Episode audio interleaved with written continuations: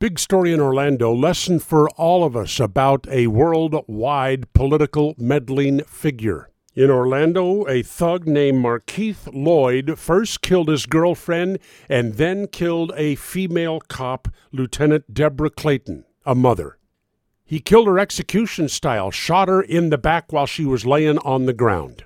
Along comes Ariana Sayella. She is the state's attorney down there in Orlando who will prosecute Markeith Lloyd. When she was running for the office, people said, "How do you feel about the death penalty?" She said, "It doesn't matter because we don't have the death penalty."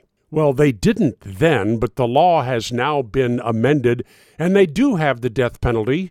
But the state's attorney, she says, "Nope, I'm not asking for the death penalty as long as I'm in office. I will not seek the death penalty for anybody." Okay, Markeith Lloyd, he killed his ex-girlfriend, he killed a cop, another cop was killed searching for him, no death penalty.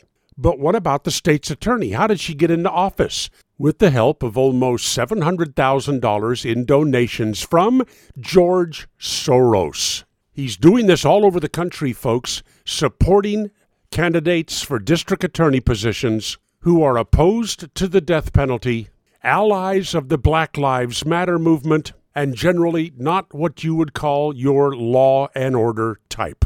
Now, Orlando is saddled with this Soros puppet for I'm not sure how many years.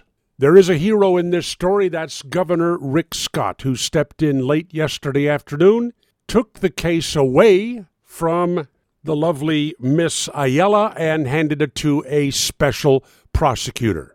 So, Markeith Lloyd, the death penalty still awaits. Thank you, Governor Scott. In the Solomon Brothers Studios in Naples, this is Neil Bortz.